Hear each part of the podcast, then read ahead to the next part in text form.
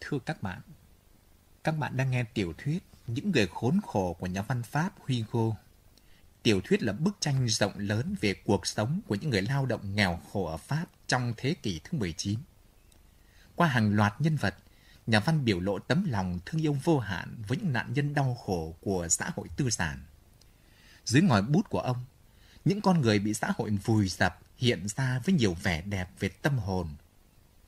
Kỳ đọc truyện trước, trong nhà máy của ông Madeleine, nhân vật Phăng Tin, một thợ khâu vì đẻ con hoang, nên bị mụ giám thị ghét bỏ, đuổi ra khỏi xưởng mà Madeleine không biết. Phăng Tin mất việc làm, tay không và mang một món nợ 100 franc. Cuộc sống thất nghiệp của chị tiếp tục ra sao? Mời các bạn nghe tiếp.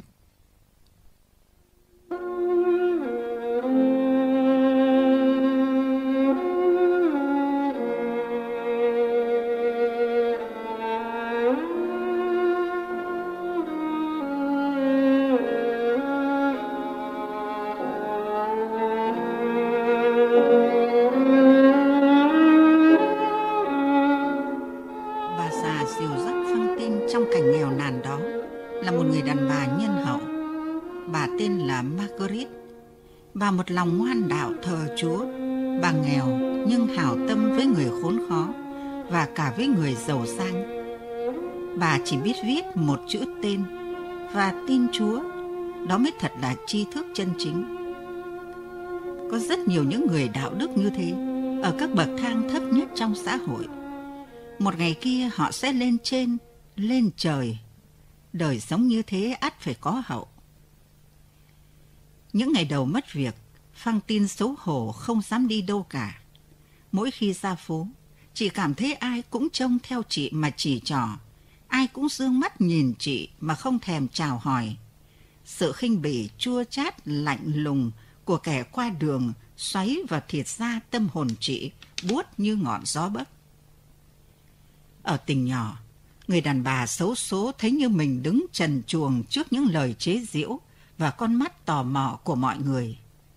Ở Paris, còn được một điều là chẳng ai biết đến ai. Sự vô danh che thân ta như là quần áo. Chao ôi, chỉ ao ước được về ở Paris biết bao, nhưng không có cách. Rồi chị cũng phải làm quen với sự khinh bỉ, cũng như đã quen với cảnh túng đói lâu dần chị cũng dứt khoát. Hai ba tháng sau, chị rũ bỏ hổ thẹn, đi lại ngoài phố như không có chuyện gì xảy ra. Chị thầm bảo cất cần. Và chị đi lại, đầu ngẩng cao, nụ cười ngao ngán. Chị cảm thấy mình đương hóa ra chân cháo. Đôi khi mụ vi tước niêng, tựa cửa nhìn chị đi qua. Mụ nhận thấy cảnh cùng đồ của chị. Mụ đấy làm khoái chí vì đã làm cho ngữ ấy không thể lộn xong được. Cái khoái chí của lũ độc ác sao mà đen tối thế? Phong tin lao lực quá nên suy yếu đi. Bệnh ho khan càng tăng. Chị thường bảo bà Margaret, bà thử sờ xem, tay tôi nóng chửa.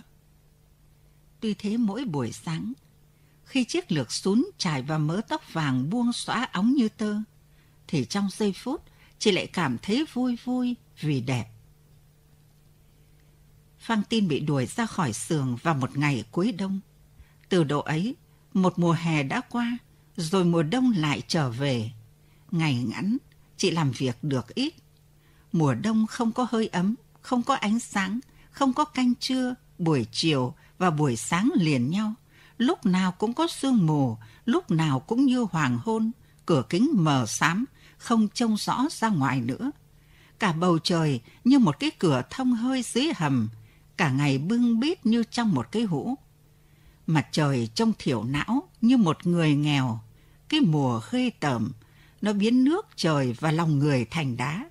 Bọn chủ nợ dày vò phăng tin. Tiền chị kiếm ra quá ít ỏi, nợ càng ngày càng nhiều. Thấy tiền gửi thất thường, vợ chồng Thénardier luôn luôn viết thư thôi thúc. Lời thư làm cho chị khổ tâm, bưu phí làm cho chị cạn túi. Một lần chúng viết thư nói rằng trời rét thế này mà con cô rét của chị trần chuồng rách dưới, cần sắm cho nó một cái váy len, vậy phải gửi ngay cho chúng 10 franc. Phang tin nhận thư, cả ngày cầm trong tay đến nhào nát. Buổi chiều chị đến một hiệu cắt tóc ở góc phố. Chị bỏ lược, mớ tóc vàng óng ả đổ xuống đến ngang lưng. Người thợ cạo trầm trồ, ôi tóc đẹp quá. Phang tin hỏi, ông trả tôi bao nhiêu? Mười franc. Ông cắt đi. Chị mua một cái váy len gửi cho vợ chồng Thénardier. Nhận được váy, vợ chồng chúng tức điên ruột. Chúng muốn Phang tin đưa tiền kia. Chúng đem váy mặc cho Ephonin, còn con Sơn Ca đáng thương thì vẫn rét run cầm cập. Phang tin nghĩ, con ta không rét nữa, ta đã lấy tóc ta dệt cho con mặc rồi. Chị đội mũ chuộc nhỏ để giấu cái đầu chuỗi tóc, tuy thế vẫn còn xinh. Lòng người đàn bà ấy đang chịu những giày vò đen tối. Khi chị thấy không trải chuốt được nữa, chị đâm thù ghét tất cả. Cả đến ông Madeleine mà chị cũng như tất cả mọi người vẫn kính phục xưa kia. Chị cũng phát ghét, ghét cay, ghét đắng, ghét hơn ai hết. Vì chị đã lặp đi lặp lại quá nhiều lần rằng ông đã đuổi chị, làm cho chị khốn đốn đến thế. Nhưng khi đi qua xưởng cũ, có thợ thuyền đứng trông, chị vờ cười và hát to lên. Một bà thợ già một hôm trông thấy chị cười và hát như thế bảo, cái chị này rồi cũng chả ra gì. Phang tin lòng đầy uất hận, bắt nhân tình bừa với một người chẳng cân nhắc gì. Người đầu tiên mà chị gặp, một người mà chị không yêu, như muốn trêu tức mọi người vậy. Người ấy là một thằng khốn nạn, một tên gầy đàn hành khất, một đứa vô nghề nghiệp nghèo khốn. Hắn đánh đập chị, rồi chán chị, bỏ chị dễ dàng, cũng như khi chị bắt nhân tình với hắn. Phang tin vẫn yêu quý đứa con hết sức. Chị càng xa đọa, cuộc đời chị càng đen tối. Thì hình ảnh đứa con thơ ngây yêu dấu lại càng sáng chói trong tâm hồn chị. Chị tự bảo, bao giờ ta giàu, thì ta sẽ đón cô xét của ta về với ta. Và chị cười sung sướng. Chứng ho cũ của chị vẫn không khỏi, lưng lại thường toát mồ hôi lạnh. Một hôm chị nhận được một bức thư của vợ chồng Thénardier như sau. Cô Z mắc một chứng bệnh đang phát triển ở địa phương. Người ta gọi là bệnh sốt ban. Cần nhiều thứ thuốc đắt tiền để chữa. Chúng tôi đã chạy chữa đến sạt nghiệp. Bây giờ thì chúng tôi không còn tiền nữa. Trong vòng 8 ngày, nếu chị không gửi cho 40 franc, thì cứ coi như là con bé đi đứt. Phăng tin cười rộ lên như điên và nói với bà láng giềng. Họ quý hóa thật, 40 franc, có thế thôi, nghĩa là hai đồng vàng. Đào đâu ra, họ thật ngớ ngẩn, những người nhà quê ấy họ ngớ ngẩn thật. Nhưng rồi chị đi ra phía cầu thang, ghé cửa sổ đọc lại bức thư. Và chị xuống thang gác chạy ra phố, vừa chạy vừa nhảy, vừa cười khanh khách. Có người gặp chị hỏi, có gì mà chị vui sướng thế hả? Chị trả lời, ở nhà quê họ vừa viết thư cho tôi, thật là ngu ngốc, họ đòi tôi gửi 40 franc, nhà quê thật. Khi đi qua quảng trường, chị thấy có đám đông súng quanh một chiếc xe kiểu rất lạ. Trên sàn xe, một người đàn ông mặc áo đỏ đang nói huyên thuyên. Đó là một anh chàng nhổ răng xạo, đang giới thiệu với mọi người những hàm răng giả trọn vẹn, những ống thuốc đánh răng, những nha thống thủy, nha thống tán. Phăng tin len vào đám đông và cũng cười như mọi người. Bài diễn thuyết của tên nhổ răng xạo đầy những tiếng lóng dành cho bọn vô lại và những chữ khó hiểu để cho khách tử tế. Thấy Phan Tin cười, hắn bỗng kêu lên. Cái chị đang cười kia, răng chị đẹp quá. Nếu chị bán hai cái bàn cuốc của chị, thì tôi trả cho chị mỗi cái một đồng vàng. Phan Tin hỏi, hai cái bàn cuốc của tôi là cái gì? Anh nhổ răng nói, hai cái bàn cuốc là hai cái răng cửa hàm trên ấy. Phan Tin kêu, Nói gì nghe ghê rợn thế? Một mụ già móm đứng cạnh nói lầm bầm. Hai đồng vàng cơ à? Thật là sướng nhá. Phang tin bị tai chạy trốn để khỏi nghe giọng nói khàn khàn của anh chàng ấy đuổi theo. Nghĩ kỹ đi chị ơi, hai đồng vàng được khối việc đấy. Nếu vừa ý, tối nay đến tìm tôi ở quán ti lắc nhé. Phan tin về đến nhà còn lầm bầm tức giận. Chị kể chuyện lại cho bà Margaret. Bà thường nghĩ xem có nghe được không? Sao lại có thằng cha đáng ghét thế? Sao người ta lại để cho những đứa như vậy đi dạo khắp nơi? Bẻ hai cái răng cửa của tôi à? Thế rồi mặt mũi của tôi sẽ ghê tởm như thế nào? Tóc còn mọc lại, chứ răng thì bao giờ? Gớm, cái đồ yêu quái.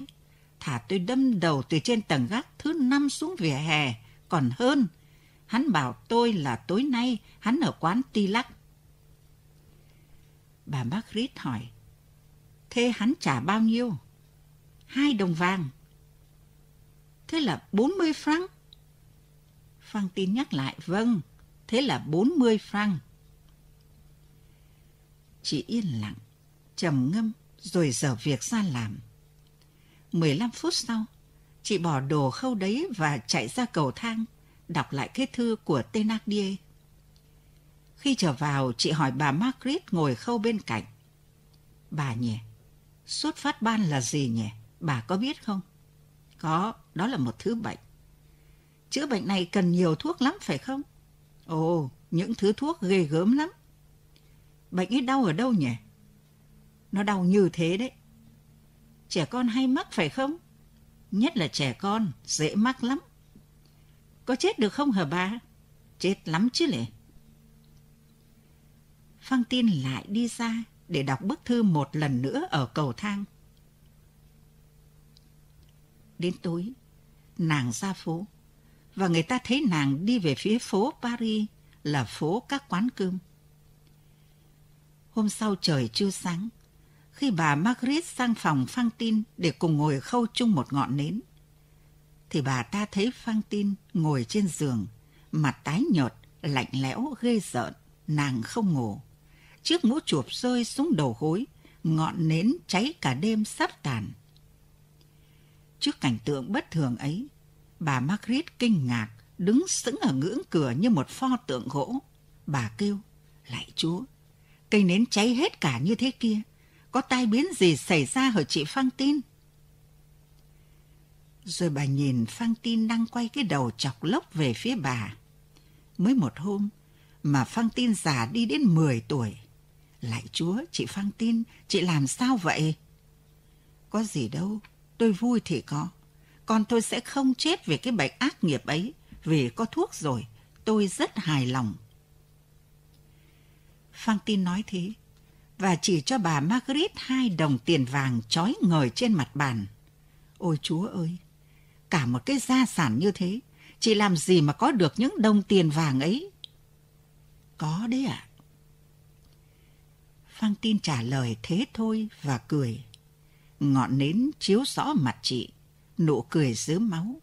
Một ít nước dãi đỏ dính ở hai mét, và ở miệng chị có một lỗ hồng đen. Hai cái răng đã bẻ đi rồi. Phang tin gửi 40 franc ấy cho Thénardier. Thật ra thì vợ chồng Thénardier đã đánh lừa nàng để lấy tiền. Cô Z không ốm. Phang tin ném gương qua cửa sổ. Từ lâu nàng không ở cái phòng ở tầng 2 nữa, mà lên ở trên gác xếp sát mái nhà, chỉ cài bằng một cái then con, một cái xó mà mái gác chết lên mặt sàn, ra vào đụng đầu. Kẻ nghèo khổ chui vào buồng mình ở, cũng như đi sâu vào số mệnh. Càng vào, càng phải cúi dạp lưng xuống. Phăng tin không có giường nữa. Nàng chỉ có một mảnh rẻ rách gọi là chăn, một cái đệm vứt xuống sàn và một chiếc ghế nát. Cây hồng con nàng vẫn trồng đã chết khô trong một góc buồng. Trong góc khác, có một cái cống đựng bơ, nay dùng đựng nước. Mùa rét nước đông lại. Mỗi lần như thế, mặt nước để lại một vành băng trong lòng cống. Phăng tin đã không cần biết xấu hổ là gì. Đến nay nàng cũng không thiết làm dáng nữa. Đến thế là hết. Nàng đội những cái mũ chụp bẩn đi xa phố. Vì bận hay vì chán trường, nàng để mặc cho quần áo rách nát, không vá víu nữa. Khi gót bít tất thùng, nàng gấp vào trong giày, làm cho bí tất có những nếp răn dọc. Nàng đục cái cóc xê cũ nát bằng những mụn vài bờ, hễ cửa một cái là toạc ra. Chủ nợ luôn luôn mè nheo, không để cho nàng yên lúc nào. Ở ngoài đường cũng thấy họ, về nhà cứ đến cầu thang lại đã thấy họ. Đêm nào nàng cũng nghĩ ngợi và khóc lóc, mắt nàng sáng quắc lên. Nàng luôn luôn đau nhói ở phía trên bả vai bên trái. Nàng ho nhiều. Nàng thù ông Madeleine lắm, nhưng nàng không than thở. Nàng khâu 17 giờ một ngày. Nhưng một tên chủ thầu nhà pha lãnh thuê tổ phụ nữ khâu giá rẻ, nên công khâu thuê ở ngoài cũng bị hạ xuống, chỉ được 9 xu một ngày. Làm việc 17 giờ mà chỉ được 9 xu. Bọn chủ nợ lại càng nghiệt ngã hơn bao giờ hết. Người bán đồ cũ của nàng đã bắt lại gần hết đồ đạc. Thế mà lúc nào hắn cũng hỏi nàng, cái quân này lúc nào mới trả nợ tao? Người ta còn muốn gì nữa hở chơi? Nàng thấy mình như một con vật bị người ta săn bắt và đương hóa nên hung tợn vì bị đuổi cùng đường. Cũng lúc ấy, nhà tên Thénardier viết thư bảo nàng là chúng đã kiên nhẫn lắm rồi, đã tốn hết sức rồi, phải gửi ngay cho chúng một trăm franc, gửi ngay. Nếu không, chúng sẽ tống cổ cô Z ra cửa, mặc cho rét mướt, mặc cho lang thang, mặc cho vừa mới thoát khỏi cái bệnh ghê gớm, mặc cho đứa bé muốn ra sao thể ra, có phải chết đường, chết chợ cũng đành. Phang tin tự bảo, một trăm franc, tìm đâu ra một việc làm lương công nhật năm franc. Thôi, đành bán nốt vậy. Thế là người đàn bà xấu số ấy đi làm gái điếm. Chuyện của Phang Tin là chuyện gì vậy? Chuyện xã hội mua một người nô lệ. Mua của ai? Của cùng khổ, của đói khát, của rét mướt, của cô đơn, của hắt hủi, của trơ trụi. Cảnh mua bán quá thương tâm. Một mẩu bánh đánh đổi một linh hồn. Cùng khổ đem bán, xã hội nhận mua. Luật Chúa thiêng liêng điều khiển văn minh thế giới, nhưng luật Chúa chưa đi sâu vào văn minh. Người ta bảo việc mãi nô không còn ở châu Âu. Nói thế là lầm, nó vẫn tồn tại, nhưng nó chỉ làm khổ người phụ nữ. Đó là chế độ mãi dâm. Nó đè nặng lên người phụ nữ, tức là đè nặng lên xuyên sáng, yếu hèn, sắc đẹp, tình mẹ. Đó là một điều nhục nhã lớn cho bọn đàn ông. Đến bước đường bi đát ấy, Phăng Tin chẳng còn gì là cô Phăng Tin ngày xưa nữa. Trở thành bồn dơ, nàng cũng hóa ra đá lạnh. Ai chạm phải nàng cũng cảm thấy buốt tay. Nàng là kẻ qua đường, chịu đựng anh và không biết anh là ai. Nàng ô uế nhưng mà nghiêm nghị. Nàng đã đoạn tuyệt với cuộc đời, với trật tự xã hội. Cái gì có thể xảy đến cũng đã xảy đến với nàng rồi. Nàng đã nhận tất chịu tất, thở thách tất, đau khổ tất, mất tất, khóc thương tất. Bây giờ thì nàng cam chịu với dáng lạnh lùng, cũng như cái chết có dáng một giấc ngủ. Nàng không lần tránh cái gì nữa cả, nàng không kiêng sợ cái gì nữa cả. Mưa rào cứ tuôn xuống người nàng đi, biển cả cứ dội lên người nàng, xá gì, nàng đã là một tấm rẻ đẫm nước. Ấy là nàng tưởng thế. Nhưng thật là sai lầm khi tưởng tượng rằng mình dốc cạn hết đắng cay của vận mệnh và đạt tới được chỗ tận cùng của bất kỳ một cảnh huống nào. Hỡi ơi! Những vận mệnh bị xô dồn như thế là thế nào nhỉ? Họ bị đầy đi đâu? Vì sao lại thế? Ai biết điều ấy, tức là rõ cái tối tâm huyền bí. Chỉ có một kẻ biết đó là Chúa. Ở tỉnh nhỏ, nhất là ở Mông Trơi, có một hạng thanh niên mỗi năm gặm nhấm một ngàn rưỡi franc lợi tức cùng một kiểu cách như các cậu công tử ở Paris tiêu 20 vạn franc.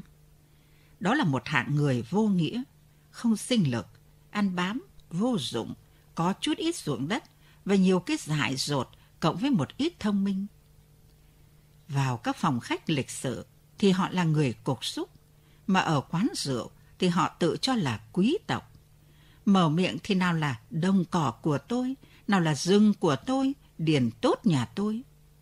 Họ huyết còi các cô đào trong dạp để lên mặt ta là người thông thạo.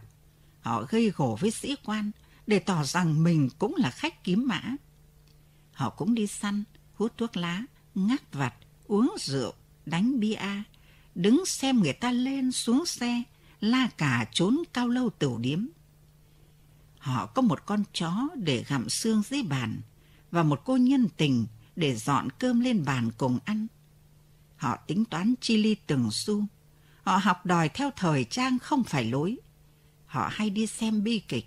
Họ lên mặt khinh thường phụ nữ. Họ có những kiểu cách thị thành dởm. Cứ thế, họ sống già đời ngu độn, không lao động, chẳng ích gì cho đời, mà cũng chẳng hại bao nhiêu. Ferit Tholomyès mà cứ ở tỉnh nhà chẳng biết Paris là gì cả, thì sẽ là một kiểu người như thế. Nếu họ giàu có hơn nữa, thì người ta cho họ là kẻ sang trọng, mà nghèo kiết hơn nữa thì là đứa ăn hại. Thật ra họ chỉ là một bọn vô công rồi nghề. Trong đám, có kẻ bặng nhặng, có kẻ chán trường, có kẻ vần vơ và có kẻ lố bịch. Thời ấy bộ cánh của một gã sang trọng là một cái cổ áo cao, một cái cà vạt to, một chiếc đồng hồ có dây lùng lẳng đồ chơi, ba cái di lê mặc chồng lên nhau, mỗi cái một màu, cái xanh trong cùng rồi đến cái đỏ, một cái áo màu ô liu thân ngắn, đuôi xòe, đính hai hàng cúc bạc dày xít nhau, chạy lên tận vai. Một cái quần cũng màu ô liu nhưng nhạt hơn, đường may ở hai ống thêm những ngấn theo cho đẹp. Từ một đến mười một ngấn một bên, chứ không bao giờ quá và luôn luôn là số lẻ. Thêm vào đó, còn có đôi giày cao cổ gắn cá sắt ở gót, cái mũ cao, hẹp vành, mớ tóc bờm sờm, cây ba tong to tướng và những câu bông lơn bông phèn luôn luôn trên cửa miệng. Đặc biệt hơn cả là bộ cựa dày và bộ dâu trên mép. Bấy giờ dâu mép là dấu hiệu tư sản thị dân, còn cựa sắt có nghĩa là người đi bộ. Cựa sắt cha và gót giày những người cưỡi ngựa để thúc ngựa. Gã sang trọng tỉnh lẻ, dùng cựa càng dài và tỉa bộ ria càng dữ. Bây giờ các nước Cộng hòa Nam Mỹ đang chống lại ách thống trị của vua Tây Ban Nha. Bolivar đang lãnh đạo quân cách mạng chống lại Morizo, tướng của nhà vua. Nhân đó, mũ hẹp vành là bảo hoàng và có tên là Morizo. Còn những người phái tự do thì đội mũ rộng vành gọi là Bolivar. Khoảng đầu riêng năm 1823, nghĩa là 8-9 tháng sau những việc vừa kể. Vào buổi tối một ngày mưa tuyết, một chàng công tử, một gã vô công rồi nghề kiểu trên, ăn mặc đúng thời trang, lại choàng một áo khoác thật ấm, đang tiêu khiển bằng cách trêu nghịch một gái điếm. Ả này đang làng vàng trước tiệm cà phê sĩ quan. Ả bận áo mỏng để hở ngực và vai, trên đầu rất hoa. Tay công tử hút thuốc lá. Cái mốt bấy giờ là thế. Mỗi lần người gái điếm lượn qua, thì hắn lại phà khói xì gà vào mặt ả và vang ra những lời trêu chọc mà hắn cho là hóm hình. Sao mày xấu như ma lem thế? Hãy che mặt đi con kia. Mày là con móm. Vân vân. Tay công tử ấy tên là Ba Ma Taboa. Người đàn bà trông như con ma dại, chát phấn đi đi lại lại trên tuyết, không trả lời, không thèm nhìn hắn. À cứ yên lặng, đi lại, cách năm phút lại đến hứng những lời chế giễu một lần, y như một tên lính bị phạt đòn qua lại dưới trận mưa roi. Thấy châm chọc không kết quả, anh chàng đâm tức. Bèn dình lúc chị kia quay lưng lại, khẽ rón rén đi theo, nhịn cười, cúi xuống bốc một nắm tuyết, bỏ tọt vào lưng áo hở vai của chị ta. Chị rú lên một tiếng quay lại, nhảy trồm lên như một con báo, xông vào cào cấu nát mặt thằng nghịch ác, miệng chửi rủa những lời ghê gớm nhất. Tiếng chửi rủa khàn khàn vì rượu vang ra từ một cái mồm đen ngòm thiếu cái răng trông đến gớm. Người đàn bà ấy là Phăng Tin. Nghe náo động, bọn sĩ quan trong tiệm kéo cả ra ngoài. Người đi đường cũng đứng lại, tụ tập thành đám đông, vây quanh lấy đám đánh nhau, mà cười, mà la ó, mà vỗ tay. Trong đám đánh nhau túi bụi như một cơn lốc. Nhìn kỹ mới thấy một anh đàn ông đương chới với, mũ lăn dưới đất. Một chị đàn bà vừa đấm, vừa đá, vừa rú thét, đầu trần, không răng, không tóc, mặt tái nhợt vì giận, non thật ghê tởm. Bỗng một người cao lớn từ đám đông tiến thẳng ra, tóm ngược áo sa tanh đầy bùn của người đàn bà ra lệnh, đi theo ta. Người đàn bà ngẩng lên, tiếng thét bỗng nhiên nghẹn trong cổ, hai mắt chị đờ ra, mặt chị đang tái nhợt bỗng hóa ra tái xanh và chị run lên vì kinh sợ. Chị đã nhận ra người ấy là Gia Ve. Cậu công tử nhân lúc lộn xộn chuồn mất.